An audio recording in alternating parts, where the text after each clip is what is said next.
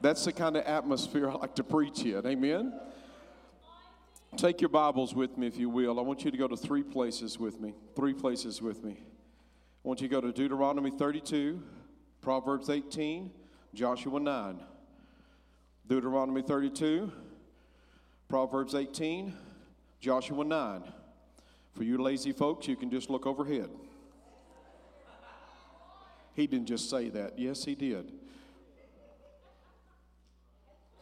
I want to say welcome to everybody here. I want to say welcome especially to our children that are in service with us today.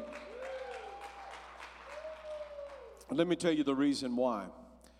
We went down to participate in a camp meeting in Corpus Christi. While we were down there, the glory of God moved in such miraculous ways that it was just awestruck. It was phenomenal. I talked to a father who was in the back of the service, and he was visiting the church for the first time. And people were laid out in the glory of God. The power of God was moving. People were dancing. Things were going on. And he said, I had to explain to my kids what's going on in this place and what the presence that they were feeling. I don't want our children to live a life where they don't experience the presence of God. I don't want them to go to church and they have a wonderful time in the back. And Miss Carol and our ministry team, they do a phenomenal job with our children, teaching them the word. But we're going to have a built-in service every fifth Sunday. We're going to ask the kids, welcome them in here so they can experience big church. Because we want them to experience the presence of God. Now let's look here in Deuteronomy 32. As you're turning there, I just want to say on behalf of myself and our pastoral staff, thank you for all the gifts and all the love that you poured upon us this month and last week. We just want to say thank you. I got a year's supply of San Pellegrino. I got a year's supply of Pop-Tarts. I got a big bunch of bananas. And I got some peanut butter and jelly swirl that I talked about last. I got to be careful not to preach food from the pulpit because pies mysteriously start showing up on my desk, and I'm trying to get some of this off. Let's look here in Deuteronomy. Do you just want to say on behalf of the staff, we love you and we thank God for you, and we are just honored and privileged to be a part of this body of believers, and we love you. Thank you for all that you've done and are doing. Let's look here in Deuteronomy. We're going to draw our text from Joshua 9. But in Deuteronomy, I want you to capture this.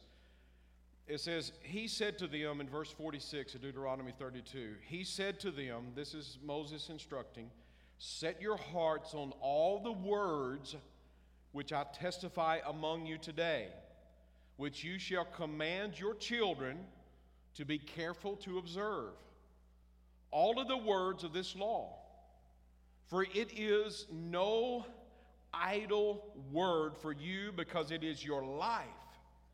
By this word you will prolong your days in the land in which you cross over the Jordan to possess. No idle word. That word caught my attention the other day. Idle means this. It means avoiding work. It means lazy. It means without purpose. No effect. Pointless.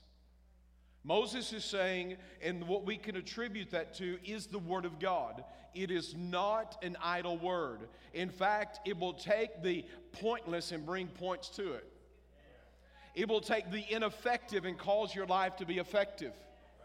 It will cause a purposeless life to become purposeful if you take the Word of God and you apply the Word of God to your everyday life. Proverbs 18 and 21, death and life are in the power of the tongue, and those who love it will eat its fruit. We'll get back to that verse in a little bit. I just want to get that in your spirit. Now, we've been talking about dispossessing the inhabitants of our land. Dispossessing the inhabitants of our land. The Word of God, what we find out is that word dispossess has a twofold meaning. In order for us to step in and occupy, we have to unoccupy some other things. In order for us to step in and possess, we've got to dispossess what is there. Now, as we look at the land of Canaan, this is the land of promise for the children of Israel. They were never meant to live out their days in Egypt, nor were they meant to live in the wilderness. God had destined and purposed for them to live in a land of prosperity. In fact, the Lord described it as a land that flowed with milk and honey. Now, if you're not living in a land that flows with milk and honey, let me just encourage you. But God has milk and honey for you. In other words, a life that is meant to be enriched by the inheritance of God. Doesn't mean that every day is Christmas, but it should. Amen? Because the gift of the Son has come into our hearts, and we are called to live in victory. Now, this is where many times that we fall into the trap of the enemy. We see the giants there at our place of promise, and we think we are off track. Let me tell you, giants are not an indicator that you're off track. They're an indicator that God is moving you in to the place of promise. In fact, those giants, they are bearing witness that you're on track. Now, we've been dispossessing. We've dispossessed the Canaanites who want us to be controlled by circumstance. We've dispossessed others there in the Word of God. I got to get them out here so I can remember as well. The Hittites, we dispossessed fear. We dispossessed the Perizzites, the rejection. We dispossessed the Canaanites, the circumstantially controlled. And today we're going to talk about another enemy of our inheritance, and that is the Hivites. Now, the Hivites were a little tricky people. In fact, their name and the root meaning of their name means snake. Snake. Any reference to snakes in the Word? You can't think of one? Go back to Genesis, about the 3rd chapter. There was a serpent. In fact, you go to Revelations, and he's still called the same thing. But how many here today know when the devil's lying? You can hear his voice. All he speaks is lies. So here we have the Hivites, and they are a deceptive people. In fact, the others gathered around, and they wanted to go out and attack Israel, but the Hivites had a different plan. There were nations there in the first, in chapter 9 of Joshua. We see that there are many nations that are there, and they're going to rally together, and they're going to go out and attack Israel. But the Hivites thought, let's do something a little different. So they took, they acted, as the Word of God said, they acted craftily. They took old sacks and their donkeys, and they took wineskins, and they got the wore-out tennis shoes, the ones with the holes in it and the falling off, and they got some old moldy bread. They took their old wine sacks, and they gathered their stuff, and they took their old worn-out clothes, and they went and they found Joshua and the children of Israel. Now, when they got there, they came, which brings us to verse 9. And they said to Joshua, "We, your slaves, have come from a very great distant land, because of the name of the Lord your God, for we heard the news of him and all he did to Egypt, and all that he did to the Amorites and other side of the Jordan, to King Sihon of Hisham, King Og of Basham and Ashtoreth." Verse 11, "And our elders and all the inhabitants of the country said to us, 'Take food and provision for your journey and go meet them. So to them we are your slaves. So now make a pact with us. Look, our bread was hot when he took it from our homes on the day we left to come to you. But now, look, it's dry and crumbly. These wineskins that were filled were new, but see, they are ripped open. These clothes and sandals wore out due to the very long journey.' So the men of Israel, that is, examined some of the food, the provisions." This is the part you got to get. Verse 14. "But they did not ask the Lord about it. So Joshua made peace with them and made a covenant with them to let them live, and the leaders of the congregation swore an oath to them. Now, 3 days later, they find out something very important about the Hivites. They're bald-faced liars. Because just over the other hill was the Hivites. See, they went out and they said, look, we come from this place. It's so far away. In fact, it's so far away, I just bought these shoes. They're brand new. I put them on before I started walking, and now look at them. They're all wore out. This bread was hot right out of the oven, but now look at it. It's moldy. Can't even eat it. These wineskins are this must have been some 100,000 miles away that the journey they took. And we heard all the way over there about your God. Let me tell you, the enemy will stop at nothing. Hear this. He will stop at nothing to keep you in a defeated life. He will stop at nothing to keep you from the good God has in store for you. He will stop at nothing, and if allowed, he would enter into every home and destroy every child and destroy every person because the ability to love has been taken from him. There's no creature that is more afraid than the devil. There is no creature more afraid than Satan himself. And what he wants to do is reproduce in you fear and lies and destruction and distortion of truth. He'll use any means and any measures to stop you from experiencing the goodness of God and to keep the goodness of God from flowing through you. Now, this morning in prayer, the Lord whispered something to me, and he simply said this: we inhabit what inhabits us. We occupy what occupies us. What does it mean to inhabit? It means to live in an environment. We live in an environment. And depending upon the environment we're living in will determine how much we occupy within that particular environment. Let me put it this way. What occupies my thoughts? What occupies my treasure? What occupies my talent? What occupies my time? You experienced something in here this morning. Worship team began to worship. Worship team set aside time to come and be prepared before you were prepared to come in. They were worshiping before you even thought maybe to begin to engage in the activity of worship. But then those talents now begin to open up treasure in this place. There was an anointing that's setting upon the worshipers, and as they begin to worship, that talent begin to cause a release of glory in this house.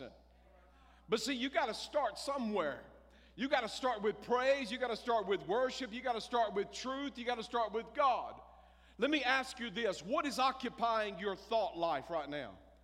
Because whatever you is inhabiting you, that is where you are living right now. But it's my goal and intent to bring you into the place of the realm of the glory of the living God, to dispel the myths that the enemy has, and to present to you as much as possible, to open my heart, this church, to open their heart, to release the glory of the presence of the person of the Lord Jesus Christ. I don't have any other agenda.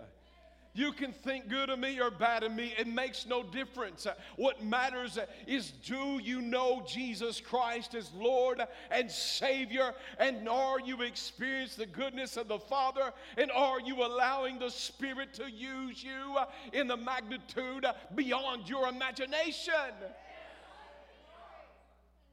Now, as we look to the Word of God, we see some characteristics about these liars. We see some characteristics about these liars. This Hivite means snake. And we know if you can hear the voice of satanic forces, it's a lie. It's a lie. Some of you are here saying, I don't listen to the devil.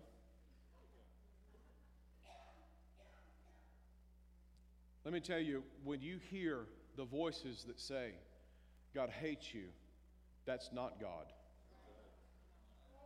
That's the devil.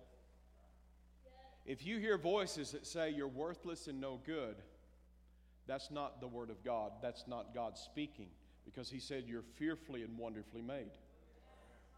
If you hear the voice that says, no one accepts me, I'm completely rejected, I have no place in church or in any form of community, I am called to live alone,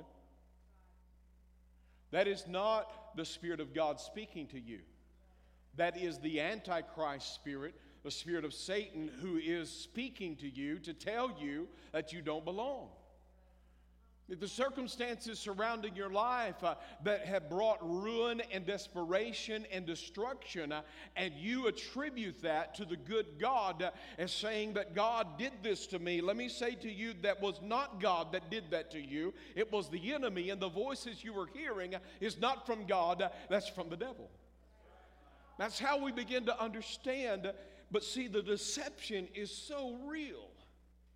Now, what does the definition of a lie mean? It means the misrepresentation of truth. The misrepresentation of truth. Now, these Hivites, three characteristics I'm going to look at when it comes to the Hivites, the snakes, the lies that we're talking about. First of which, they manipulate by misrepresentation. What does a lie do? It manipulates through misrepresentation. Why do people lie? It's a good question. They lie to maybe acquire something that doesn't belong to them. Maybe the truth is too hard to bear. Or maybe it's just a self-protective means. There's multiple reasons why people may lie. Let me tell you why the enemy lies to you. It's to have what rightfully belongs to you. It is to protect himself, because if you ever discover the truth, then you're liberated from the cage of that lie. You shall know the truth, and the truth will make you free. Does anybody in this house want to be free? Let me tell you, you can live in the level of freedom that you so choose to live in the level of truth. If you refuse to live in truth, then you're not going to live in freedom. But you shall know the truth, and the truth shall make you free. There is no limit on the freedom that you can have. You can have freedom today from oppression, depression, anxiety, sin, anything that comes into your life. You can discover a freedom that comes from the truth of God's word. But notice here, they manipulated by misrepresentation. They came across as being weak and feeble. And they said this to the Israelites, we want to be your servants. They didn't want to be the servants. Words right out of my mouth.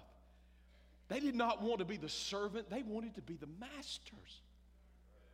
Anything that you will allow to serve you, you will end up serving. If you allow insecurity to talk you out of the talent and the treasure and the time and that God has in store for you, if you decide that you're too feeble and too weak and you can't do what God has called you to do, and you allow insecurity to stop you, you will serve that insecurity. Oh, you get a temporal benefit from that insecurity, and that's being able to just stay seated in your place. But what fun is that? I tell you, it's a whole lot more exciting to get up and face your fears and just keep on moving, amen? Just keep on pressing in and pushing forward and say, Lord, what do you have in store for me? Oh, and you feel like you may be this tall compared to everyone else. That is perfect, because God uses weakness to show forth his strength. He's not looking for the strong. He's got to take your strengths and bring them down to a place that is actually manageable to be used of God. Amen? So you look here. You're always trying to overcompensate for your insecurity. Man, embrace it. Walk in it. Say, oh, look at me. I'm nothing without God. But let me tell you, I can do everything through Him. See, the misrepresentation, manipulation through misrepresentation. The enemy always comes in and he's like, look at the circumstance surrounding you. Look at the situation surrounding you. What you see is all there is. See, they examined them.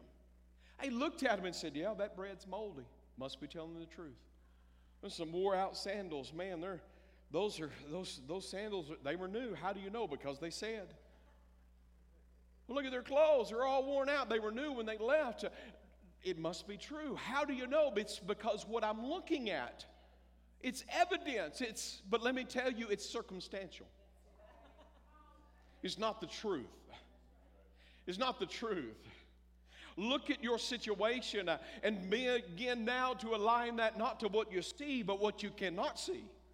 What you cannot see is it is eternal, and if you can see it, it's only temporal. See, this is where the enemy traps you and I. If we are only will-powered. Andrew was teaching this morning, and the Lord just dropped something in my spirit. We have two power sources in us. We have willpower and spirit power. Now, if I'm only driven by willpower, I will wear out. My will is involved in this thing, but not to the degree in which you might suspect. Now, let me explain it this way. And some of you electricians, you can maybe get this analogy. And I think, has every person in here, have you reached over and turned a light switch on? If you haven't, raised your hand. We'll help you before the day's over. Now, Chris, help me. You're an electrician. Go over there to that light switch right over there. Right over there. I want you to turn that light switch off. Okay. There's no light over there, is there? No, there's no light. Now, this is how your wheel is involved. Your will is involved by flipping that switch. Did his involvement cause these lights to come on? You can be seated now.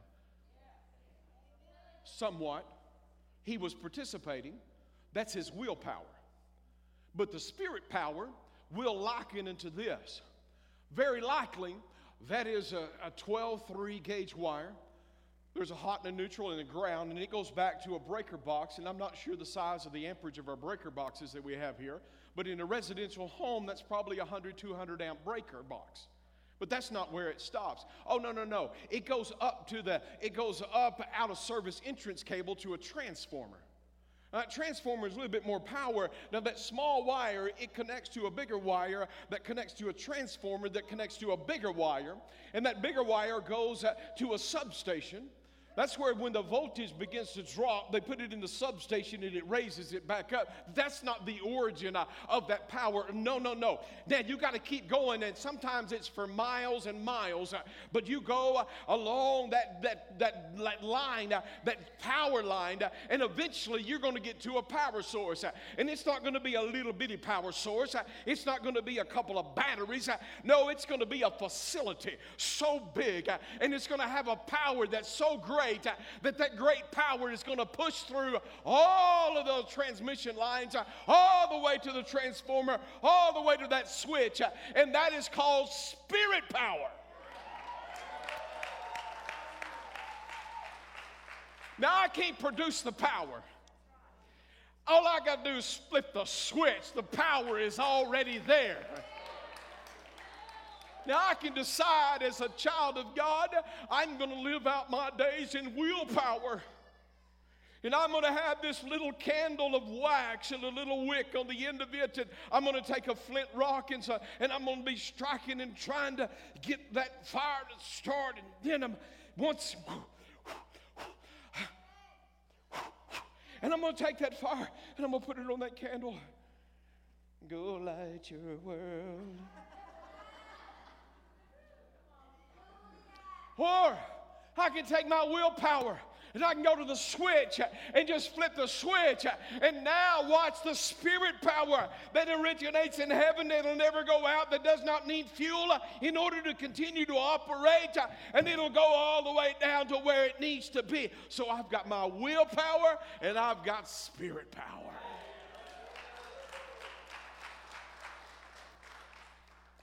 What do lies do? They misrepresent the truth.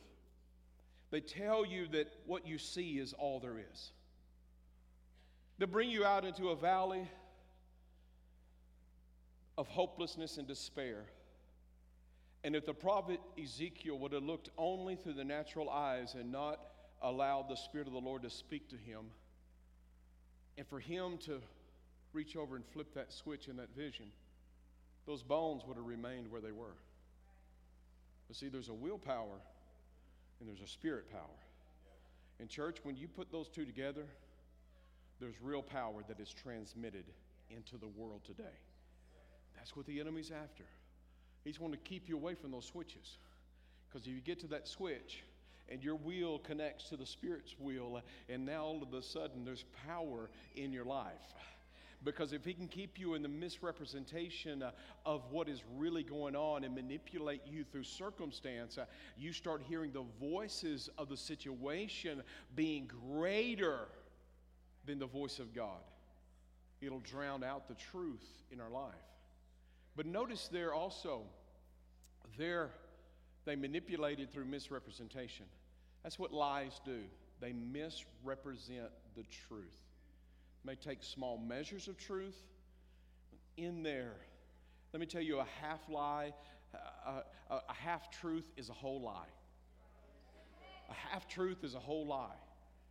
But if we look here, what we see is they declare distance when in reality they are intimate. They declare distance when in reality they are intimate. See, when the enemy wants to control us through lies and fear, he will tell us destruction is imminent. Amen? You're going to die today. You're not going to make it through the week. You're going to get your disease and you're going to die.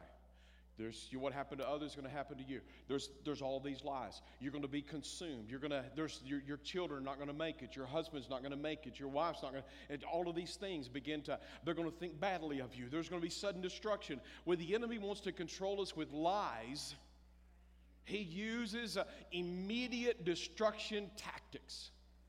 But when he wants to control us with lies of compromise, he tells you that there's a great distance off. Don't worry about it.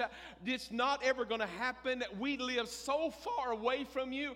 We will never be that noisy neighbor. We will not be the one complaining about your late night parties. We're not going to be the ones getting on to you because the lights are too bright, because you got them shooting up there above your window or below your windows. We're not going to be the nosy neighbors that are coming in all of the time. You'll never have to worry about us because we live all the way over there. See our shoes? It took us a long time to get here. See, lies mismanipulate by misrepresentation. But then lies also, as the Hivites show us, the snakes talking and telling you there will be no destruction anytime soon. Just keep going in the path that you're going on. Just eat this fruit. You will not surely die. Just go ahead and continue in that relationship that is not covenanted before God. There'll be no recourse to it. Just keep on looking there at the thing that you know you're not supposed to be looking at, and you will not have to pay any price for it. Just, who are you harming? Just go ahead and pop another top. You had 6 today. You can have 7 tomorrow. Those 6 didn't bother you. You got away with it. Just keep going and keep going and keep going. It's never going to be a bother. See, the enemy, when he wants to control us by compromise, he always uses distance. It was such a long way away. I've had a man tell me, I'm putting all paying bills in hope for the rapture. Let me tell you, he'll have plenty of time to pay those debts. Because if you got that mindset, then let me tell you, you're in trouble. Amen. In trouble. Lies manipulate by misrepresentation, declares distance when reality it is intimate. But also, this is the thing that I want us to see today, most of all. Notice that they did not come to the Lord, and they didn't ask God. Communication outside the counsel of God. That's what lies, Hivites. They want you to communicate outside the counsel of God. They want you to communicate outside the counsel of God. Why do you believe that we live in a time in our American history, in the world history, where people are biblically illiterate? There is more availability for the Word of God today than any other generation. Some of you pull out your phone because you've got an app on your phone. You can look at every translation imaginable. Preachers, teachers, students of the Word, they are readily available to us. Yet we have all of the time in the world to do other activities, but we just can't seem to find time for the Word of God. I believe there is something else going on. And that something else is the liar has hold of our heart. And telling us that we need to make decisions based upon what we can see, what we can taste, what we feel, and what we perceive, instead of what the Spirit of the Lord tells us in the Word. We are circumstance sensually driven people, and God wants us to be spiritually driven people, to where we get a hold of the book and we discover what God has to say about it. And we don't get antsy. And we don't get so worked up because God didn't move at 4 o'clock on Friday morning. Let me tell you, if God is not telling you what to do, your best plan of action is to do nothing at all. Wait on God. If the Lord has brought you to a Red Sea crossing and you are freaking out because you feel the breath of the enemy on your back and you look at the mountains beside and you are trapped in a situation and you're wondering, what am I going to do? You're not going to do anything other than lift the rod of the Word of God and say, I'm going where God tells me to. It's going to take a surrendered heart. Now, you didn't think I was going to get to it, but I want you to go back to Proverbs 18. Proverbs 18 and 21. This is what a lie will tell you. Don't ask God. You don't need to bother Him. Look, the answer is as plain as the nose on your face. Look, you just need to stay put and just do what I'm telling you to do. Come on, let's make a covenant. Come on, you see me. I'm poor, impoverished, and I can't hurt you. I can't harm you. I live so far away from you. You'll never have to worry about me. I'm your slave. Not really. I want to be your master. But I didn't say that, did I? So you're sitting there. Yeah, it looks plausible. Looks legit. Looks like that's what I ought to do. Okay, let's shake hands on it. We've made an oath. Only to find out. Lied through their teeth. Then communicate with God. David is a man after God's own heart, but repeatedly he got himself in trouble, and the only time he got in trouble is when he didn't inquire of the Lord. Now, he was at Ziklag, And at Ziklag, he was there, and he cried with the rest of them. They were getting ready to stone him. He lost everything that he had. But he shows an example of a man who reached for the counsel of God. Now, Proverbs, with that in mind, I want you to look here at Proverbs 18 and 21. Death and life are in the power of the tongue, and those who love it will eat its fruit. Now I just got to thinking about the mouth.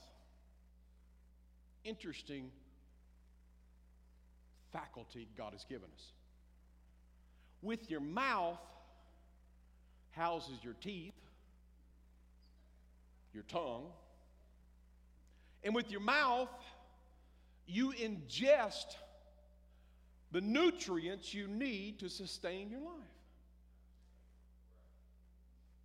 Most of you, I'm not saying all of you, most of you will either go to the house or you'll go to a restaurant and you'll sit down and you're going to order and they're going to bring something out before you. And when you sit down at that table, you're going to take that fork after you give God praise for it, and you're going to take it, that fork, and you're going to cut into that big old steak. You're going to reach over and grab that chicken. You're going to eat that salad first because you know you need to. And then you're going to put that in your mouth and you're going to chew that up and you're going to swallow it. And I venture to guess that when you go to the restaurant, you're not going to order something you don't like. You're going to order what you like. And I found out that when it comes to a lifestyle of eating healthy, I've got to change what I like. That's just for somebody out there. Because I like Pop-Tarts. I like a year's supply of Pop-Tarts, but I shared my Pop-Tarts. Not all of them, but some of them. Moderation is good, but, you know, a mountain of Pop-Tarts, that's not going to help me. But see, the mouth is also houses the tongue. And as our physical man receives through the mouth and sustains this life, our spiritual man does the same thing through the words in which we speak. See, this mouth is used to sustain this body, but this mouth is also used to sustain our life and our victory. Because we can bless with this tongue or we can curse. We can complain or we can prophesy. We can declare the truth of God's word or we can rehearse the lies. And the thing about the tongue, it is the revealer of the heart. It's the revealer of the heart. For out of the abundance of the heart, the mouth speaks. And if you want to know what's in your heart, listen to what's coming out of your mouth. Uncle Buddy was an actual preacher that went out, and he had a bit of a stutter, and I'm not going to try to do a stutter, but he was in a camp meeting one time. There was a deacon sitting up on the stage. Well, I'll try. So, the deacon sitting on the stage in this camp meeting outside of a tent, and all of a sudden these ruffians, these young teenage boys, found some rotten eggs. They came in the back and they just blasted the stage with these rotten eggs. The deacon got up and he just began to cuss, because if you ever smelt a rotten egg, it might make you want to cuss. Woo! Nasty. He just began to cuss and throw a fit, and I'm going to kill these boys, and what in the world's going on? But here's Uncle Buddy. As soon as those eggs hit him and that aroma went up in his nostrils, he lifted his hands and started praising God. Woo! Thank you, Jesus. Thank you, Jesus. Now, when the deacon after the service was feeling a little bit condemned, he said, "Preacher, how is it when the eggs hit me, I started to cuss, but when the eggs hit you, you started to praise?" He said, well, it's like this. Whatever's in you, when the devil hits you, will come out of you. The cuss was in you, and the praise was in me.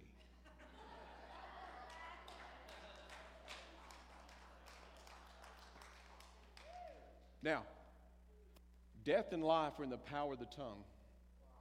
Interesting enough, that word power, you know what it means? It means hand. I said, Lord, what does that mean? The hand of the tongue? The hand of the tongue? Death and life are in the power of the tongue. Death and life are in the hand of the tongue. He said, son, what that means is whatever you reach for. What are you reaching for, church? It's what you love to eat. I'm not going to order something today that I don't love to eat or tolerant to eat. I might order the salad, but there's going to be a steak to follow.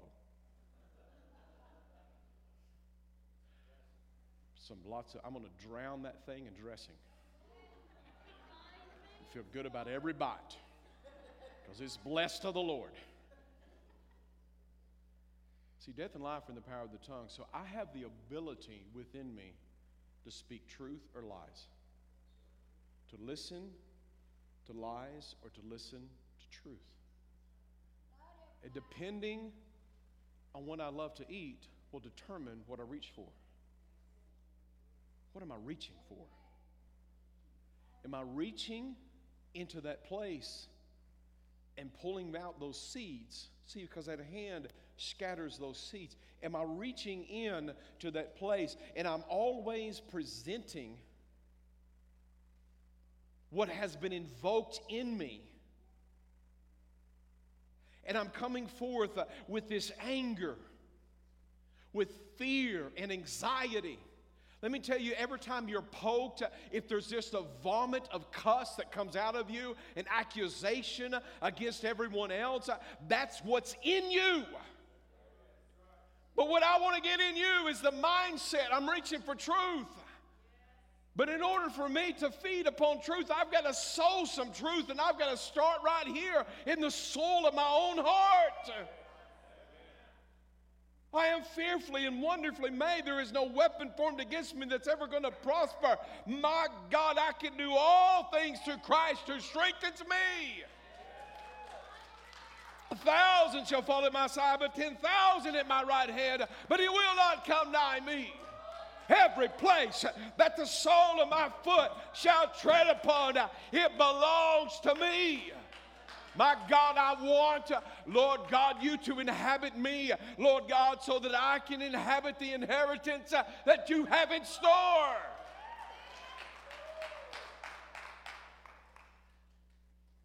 Are you reaching for death?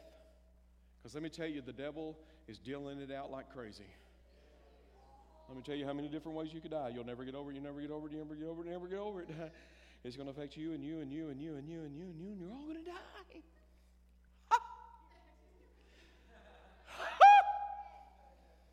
Look, you're all dead. Yeah, but I rose again on the third day with the living God on the inside of me. And now the power of his resurrection tells me I'm alive. I'm alive.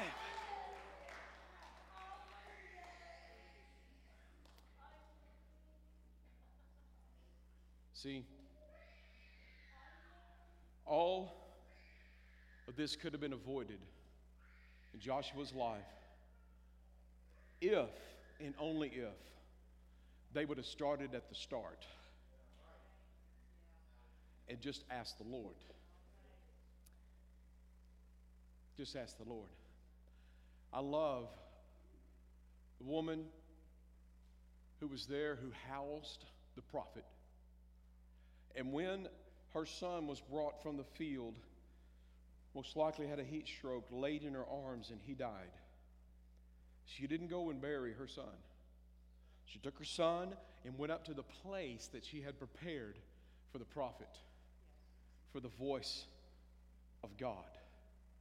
And then she said, go get me the chariot and a young man, or the wagon and the young man and a mule or horse or whatever she's pulling her, and we're going to go after the prophet.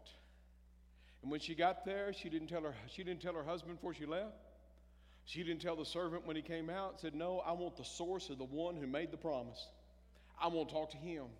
I want to talk to the one. I don't want to talk to the situation. And when she got there, she fell upon her face and she grabbed him around his legs and she said, "You made me a promise and I want to know what's up." She didn't care about talking to anyone but the promise giver, because he's the only one that could sustain the promise in her. And so he went, he said, "Take this rod, servant, and go lay it, this staff, and lay it upon that child." He went into that room, and that promise did not die. It was not buried. That promise rose up again. And I believe it's time, folks, that we first off have to have a place set aside for the voice of God.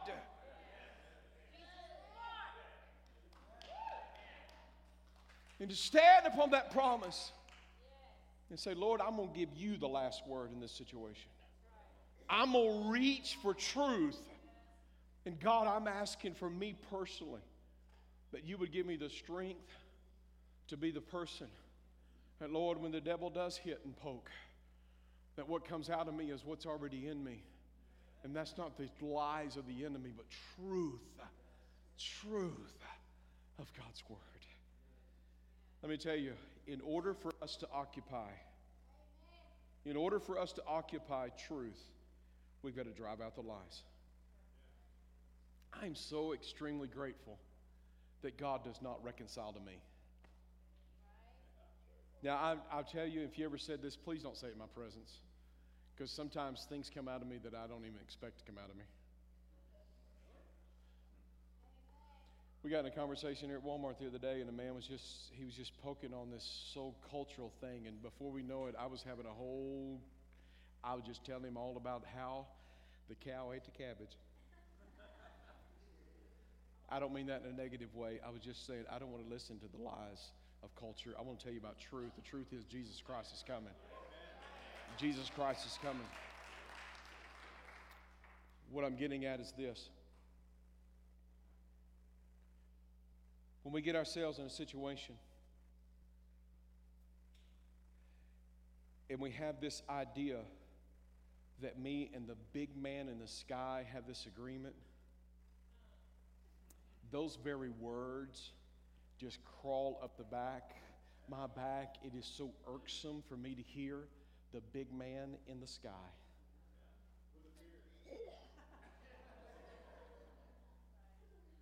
He is Jehovah God. He's the living God. He is Emmanuel, God with us. He is the Holy Spirit. He is life. He is the lily of the valley. He is the bright and morning star. You can call him a lot of things. Let me tell you, he is human, and he is sitting at the right hand of the Father. He is our righteousness. He's our peace. He's our hope. You can call him a lot of different things, but just don't call him in that negative sense that he's like you, because he's not like you. You have to be like him. And he didn't come as an example for us. He came as an example of us, and he brings us into a place of relationship. I do not want God to reconcile to me. I don't want God to think like I think. I want to think like he thinks. I don't want him to move like I move, because if I had my choice, I'd put him in a little bitty box and I'd set him in a corner and I would worship him when I felt like it. In other way, and the rest of the time I would just ignore him. You're not going to put God in a box. In a box big enough to house the omnipresent God in whom we serve.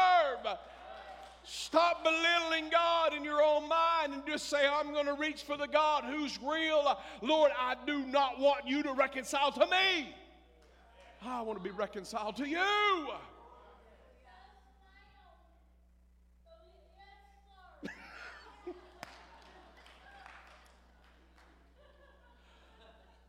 Woo. As long as we got that cleared up.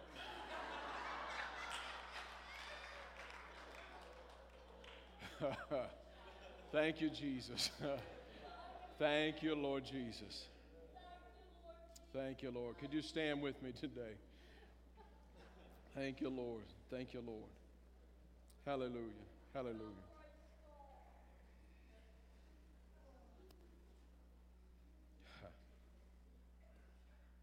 See, our walk with the Lord is not meant to be drudgery, It's not meant to be that we're back here in the back like gerbils on a wheel trying to create, like the Flintstones in the car. We're generating the power in order to make this thing go.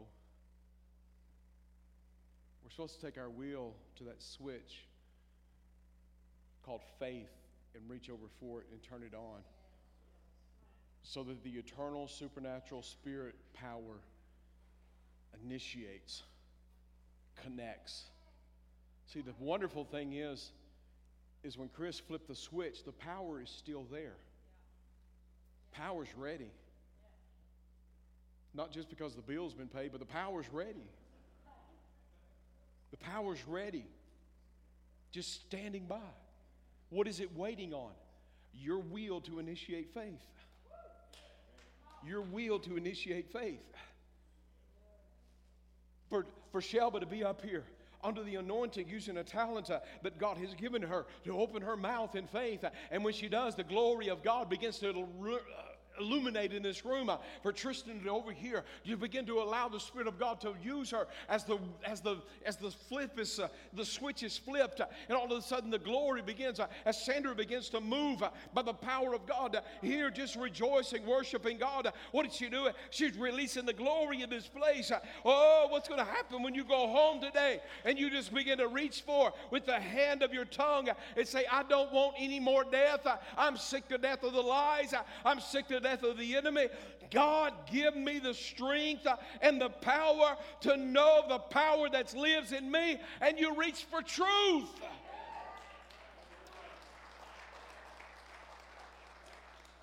Lift your hands to heaven. Father, in the name of the Lord Jesus Christ, we come before you, Lord, today. Lord, we ask in this house right now, and Father, that we understand the power that we have within the hand of our tongue.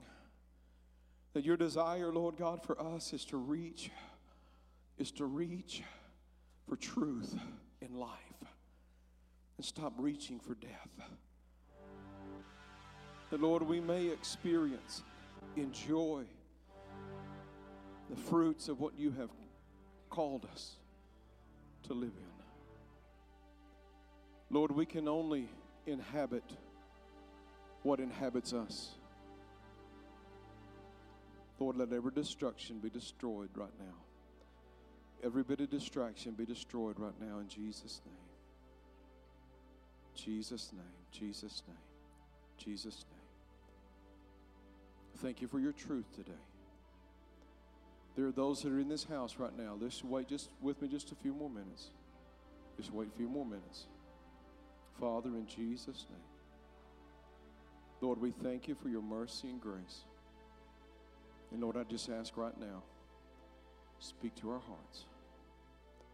There are those of you in this place, and you have lived and listened to lies so long that they have become your truth, which is not God's truth. You have been told, look up here at me. You wonder how the enemy does what the enemy does in such a magnitude. He comes in with the hurt as early as possible to bring destruction. And then he walks away. And then we start building the structure around us. We start building upon the lies. We start building upon the hurt. We start trying to self-protect. We get a misunderstanding because the enemy has manipulated us through a misrepresentation of God. He never takes credit for what he does. He always blames God. And in so doing, we grow up in a life filled with this shelter. The Lord is wanting to release us from captivity. Release us from the prison and the pain by letting the light of his truth come in. This morning, if you would say, I want God to lead me into truth so that I might be free. I want you to lift your hand right now, wherever you're at. Lord, I want to be free. I want to be free. Father, I'm asking today, Almighty God, that, Lord, that you would move in us and through us. I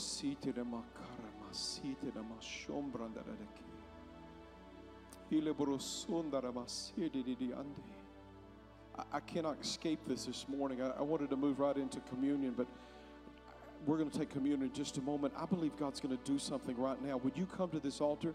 The Lord is going to break up some foundation of past history. He's going to rip away some lies out of your life. Come on. Come on. Some of you are going to walk out of the cage of fear, and you're not going to go back. Some of you are going to walk out of depression, and you're not going to go back.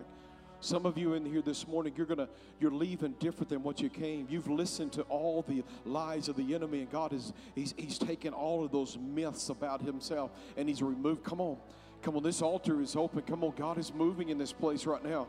You're not leaving like you came in Jesus' name. You're not leaving like you came in Jesus' name. God is moving in this place. He's fixing to revolutionize your life. He's bringing you out of the lies. He's going to instill His truth inside of you. Come on, come on. Come on, God is here right now. He loves you. He cares about you. He does not want you to continue to feast in that table of destruction and despair. He wants you to live in a life that reaches through the hand of your tongue. Your communication is going to change. Your attitude is going to change. Your countenance is going to change. You're not leaving like you came in Jesus' name. The Lord is taking you on a journey, and it begins here, begins now. Come on.